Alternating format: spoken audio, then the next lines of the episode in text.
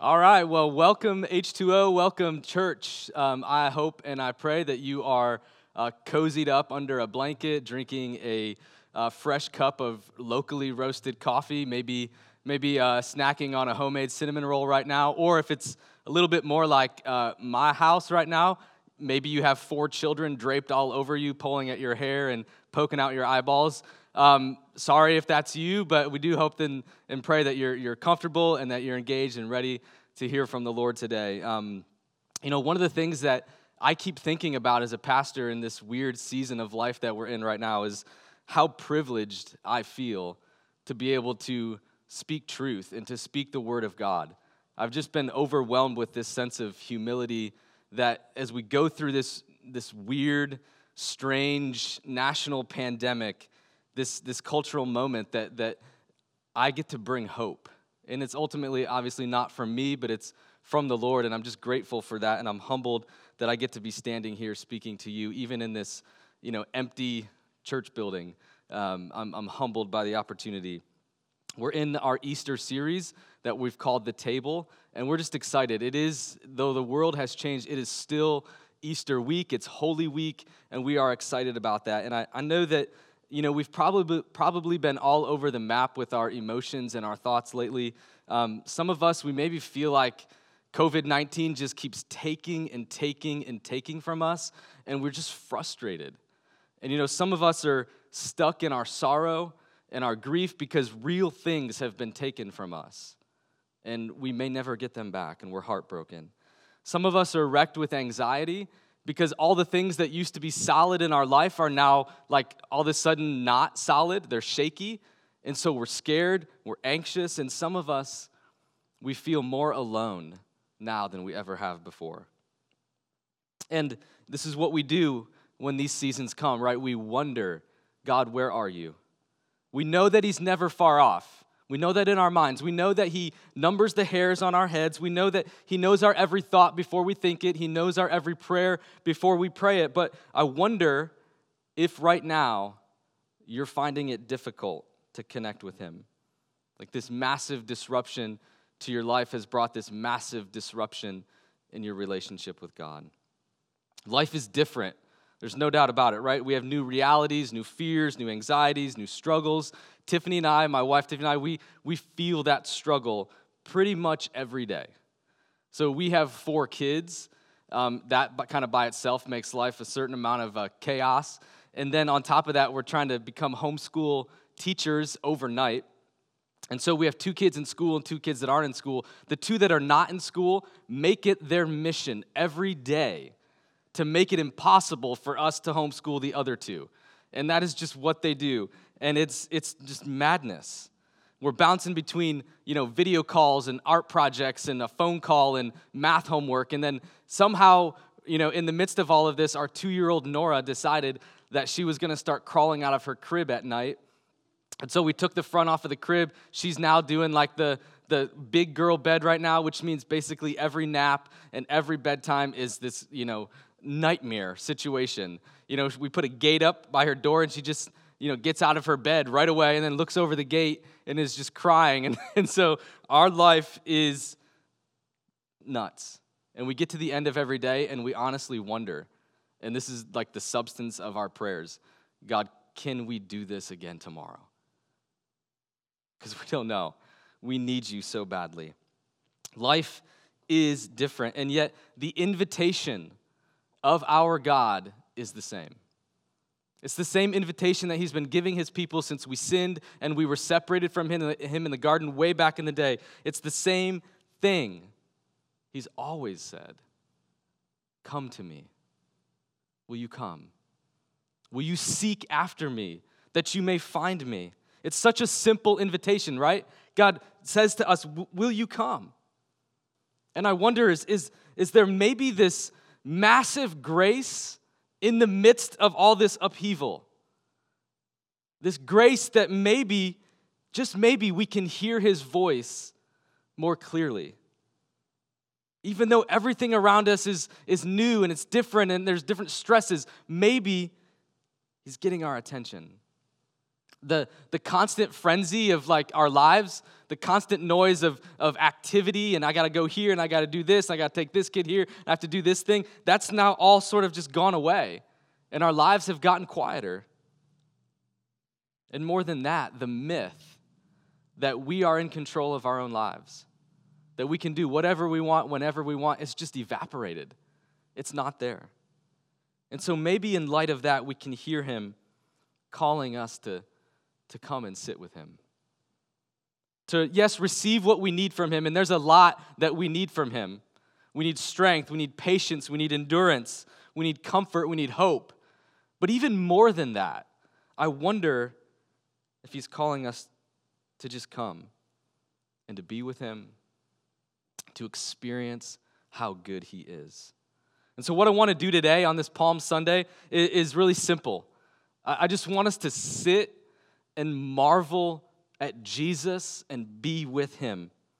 We know things about him, we can talk about him, right? But I want us to see him today and hear him invite us come, be with me, sit with me.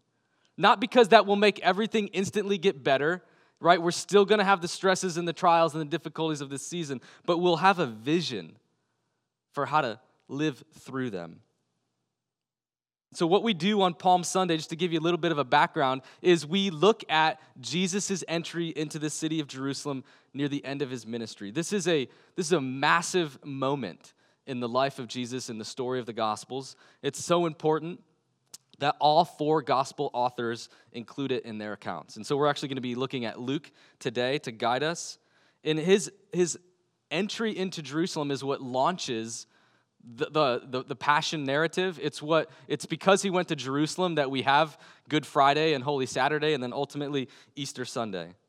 And i believe i've become so convinced of this leading up to today that there are things in this story that speak a special powerful word to us in quarantine you see, Jesus going into Jerusalem is called by scholars his triumphal entry. He's declaring his kingship over not only Israel, but over the entire world.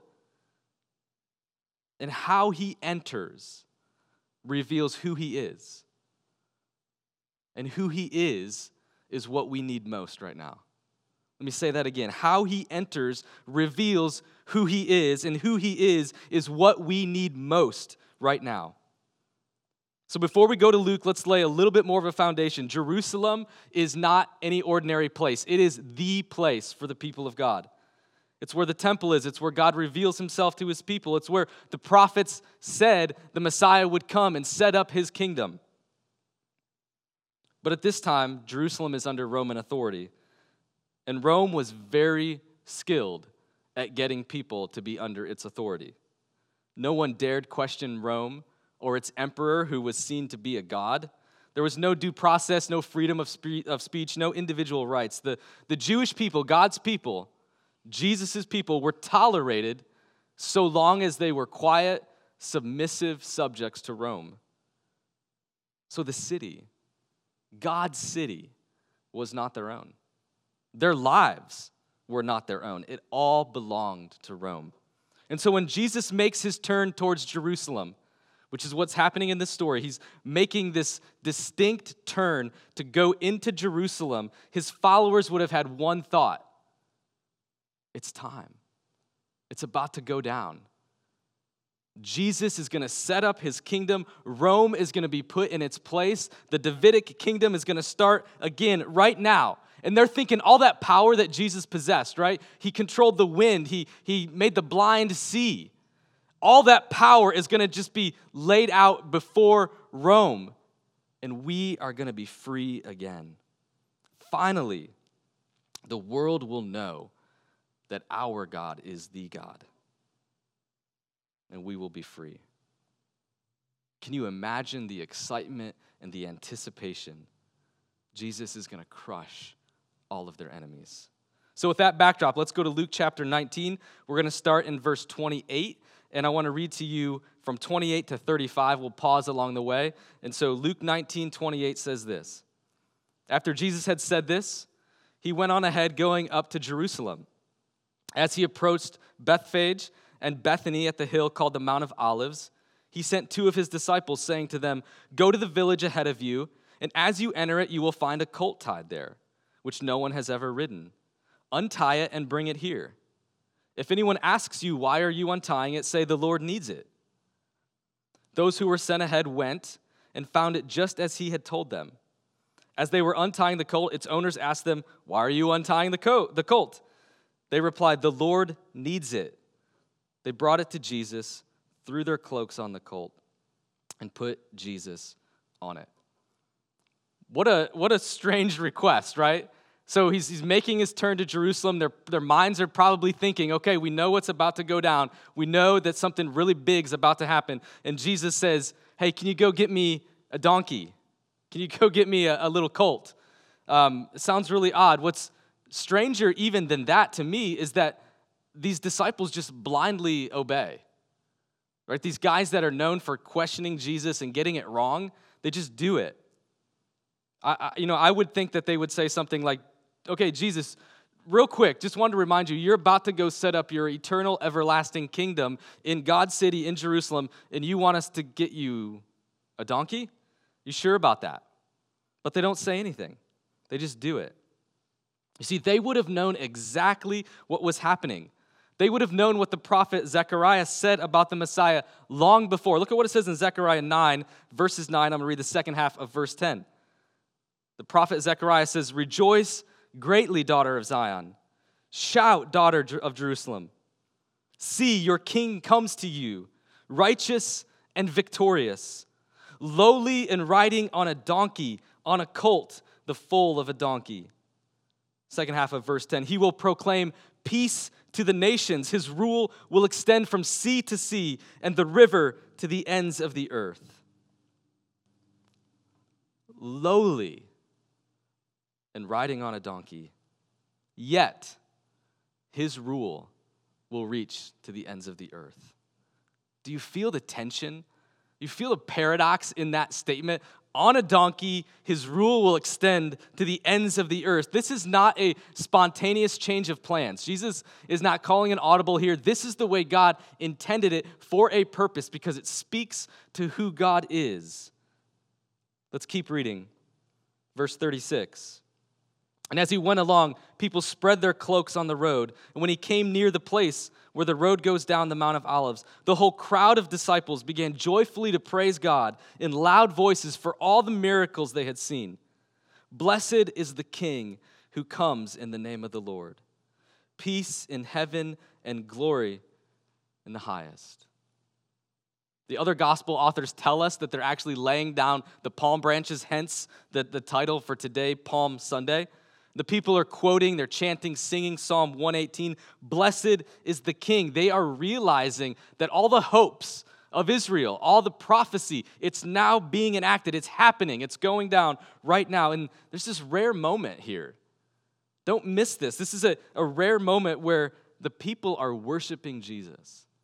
Normally, when we read the Gospels, they're just asking him for things, they're bugging him, they're questioning him, or he's teaching, or he's talking to his disciples. This is a rare moment where people are worshiping him. It's because he know, they know what he's doing. They're singing and shouting for a king on a donkey. But not everyone approved of this, right? Let's keep reading. Look what happens now, verses 39 and 40. Some of the Pharisees in the crowd said to Jesus, Teacher, Rebuke your disciples. I tell you, he replied, if they keep quiet, the stones will cry out. And so the religious leaders are appalled. They're connecting the dots too, right? And they're like, Jesus, you got to make this stop. You need to stop this right now. These people think that you're going into Jerusalem to, to declare that you're the Messiah and to set up your kingdom. You have to stop them. See, their idea of the Messiah is that he would come with sweeping power that he would come with a strong voice and a strong arm that, arm, that all this, the power of God would be harnessed in this individual. He would come on a war horse with an entourage, with weaponry, with armory. They believed that the power of God would just ooze out of this guy. And they're looking at Jesus sitting on a donkey. You notice what Jesus said in response if they don't do it, the stones will cry out. These mountains around us will cry out. You see, there is power in Jesus, there is authority. There's this immeasurable power and authority in Jesus, but it's not the kind that they imagined. The stones will cry out for the God who rides into town on a donkey. The paradox is just staggering. It's, it's just staggering, but more than that, it's beautiful. There is a divine purpose in the way Jesus rode into Jerusalem. It was meant to speak something about his very nature. And here it is big idea. Our God is humble. He comes to us. He comes in a way that makes it possible for us to know him and to have relationship with him. He is not far off, he is not distant, he is not unconcerned with our lives. He steps right into the brokenness, right into the mess. He humbles himself to be with us when we're tired and we're in despair and we feel like all is lost. He meets us in those places. Why? Because he's humble. He stoops low to be with us. This is our God. And I know that He may seem far off to you right now. Maybe it's because of this pandemic that's happening in our world, or, or maybe it's just because you think the way that you've lived you know, somehow makes you, you know, you don't deserve that. That could not possibly be true. There's no way that God would approach me in that way. You think your life is too ugly and your sins or your secrets are too heinous. But listen to this this is the truth. He approaches us you and me, just like he approached the city of Jerusalem with humility, meekness, gentleness. I think of the ways that Jesus did this all the time, all throughout his ministry. The woman caught in adultery, the leper who had never been touched for decades, the blind, the lame, even the rich and the poor. Jesus is tender, he's humble, he goes to people, he looks them in the eyes, he touches them, he speaks life back into them. He has always been humble. Will we see him and, and experience him in that way? Maybe, maybe the grace in this weird season that we're in is that we will experience an intimacy with God that's been missing and maybe missing for a long time. That our, our humble King would come to us in these weird times that we're living through. And our experience of God is far off and distant and not connected at all to my life will melt away and we'll know him. We'll know him deeply. That's my prayer.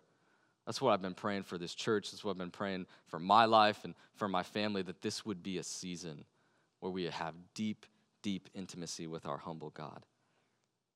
Let's go to the next part of the story. Verse 41. It says, And as he approached Jerusalem and saw the city, he wept over it. And I'll stop there. There's a few more verses where Jesus use, uses kind of veiled language, he uses mysterious language to basically prophesy that the temple would be sacked, that, that, that, that it would be ruined, and that happened in 70 AD. But I want to just not, not so much focus on what he said, but how he said it and what he was doing as he said it.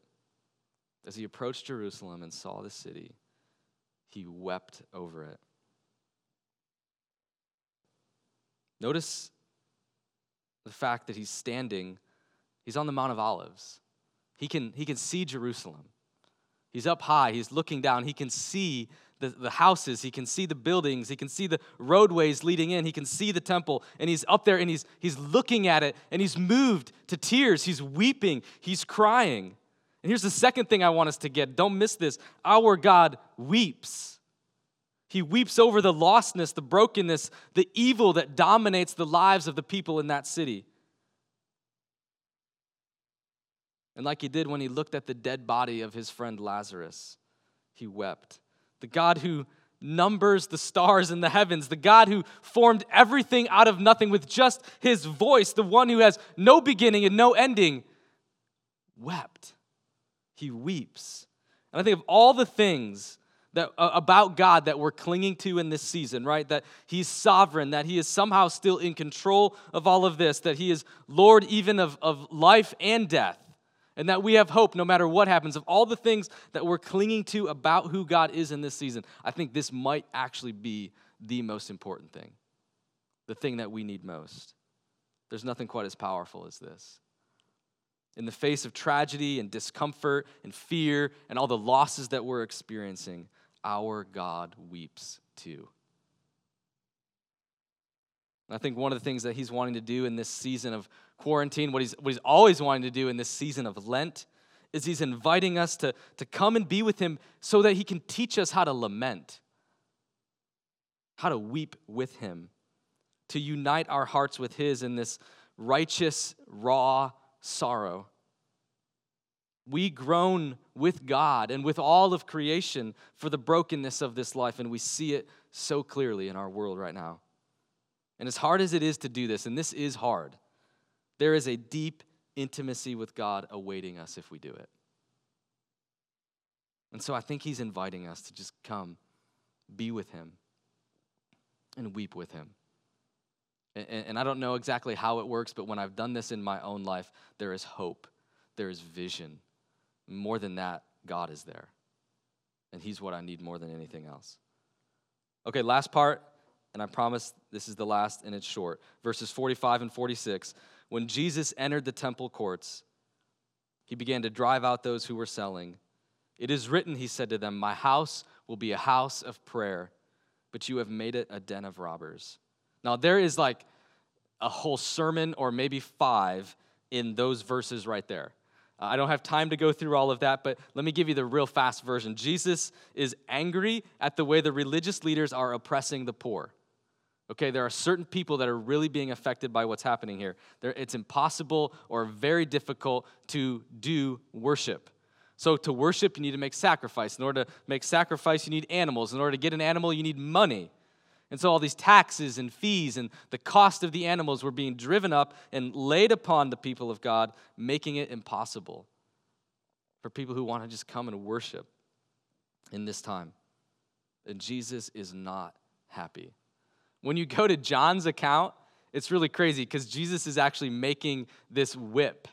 He's taking some cord and he's making a whip. And I just imagine like that, that probably took a little bit of time. So I'm just imagine Jesus just like sitting down, making this whip, just staring at these people. And he goes around and he starts, you know, using it to disperse these people. Here's the third thing that I want us to see in this story our God does battle. There's this crazy shift, right? He, he's, he's humble, he's riding in on a donkey, he's weeping over the city, but now it's different. We're getting more of a picture, a full picture of, of what this king is like. He does battle. Yes, he's humble. Yes, he weeps, but he acts. And he acts against evil and oppression. And ultimately, he will give his life for that, but that's, that's for next week, next Sunday. And while what he's doing right here is, is very specific to this situation, I want to be clear on that. What's happening here is specific to what's happening there. We also know that it's true that God fights for us right now. We know that there are things in our lives right now that are oppressing us, that are enslaving us. They tend to be the things that we think will give us life the idols that we run to, the things that we run to for comfort that can't do it, they enslave us. They're evil. And I wonder if in this lockdown season, as things are getting difficult, if we go to those very things that oppress us, that enslave us. And again, maybe the grace of this season is that you're gonna let Jesus do battle against those things. You're gonna let Jesus take a whip to those things. And that as we draw close to Him and we weep with Him and we align our hearts with His, that in His grace, He will reveal our idols that are sabotaging our relationship with Him. And so, as I close, I want to remind you that while everything is changing around us, God is still inviting us to come, to sit with Him and to be with Him like He always has. The God who rode a donkey the God who wept, the God who fought for those who were oppressed and those in need. He is our God. He is our King. Wildly unlike any other, and yet the one to whom every knee will bow and every tongue will confess someday. And so, this is our prayer as I close, may you connect deeply with our humble God. May you weep with him for the brokenness of this world. And may you see him do battle against all that oppresses you. Let's pray. God, we are so thankful for who you are. We're so thankful for the, the picture of your character that we get in this story. We thank you, Jesus, that you are our King. You're the King of the universe, and that you are humble, that we can know you and we can walk with you. And we tell you today that we are so desperate for you. We need hope. We need vision. We need strength. There are so many things that we need. God, would we hear you as you are calling us to come and be with you? I do pray, God, that this would be a season that we experience deep deep fellowship and communion with you. God, teach us to weep with you. God, do battle against the things in our lives that you need to do battle against. Lord, would you do something special? God, ready our hearts for this week ahead. Would this be a time that we are with you, that we hear from you, we experience you? In Jesus' name, amen.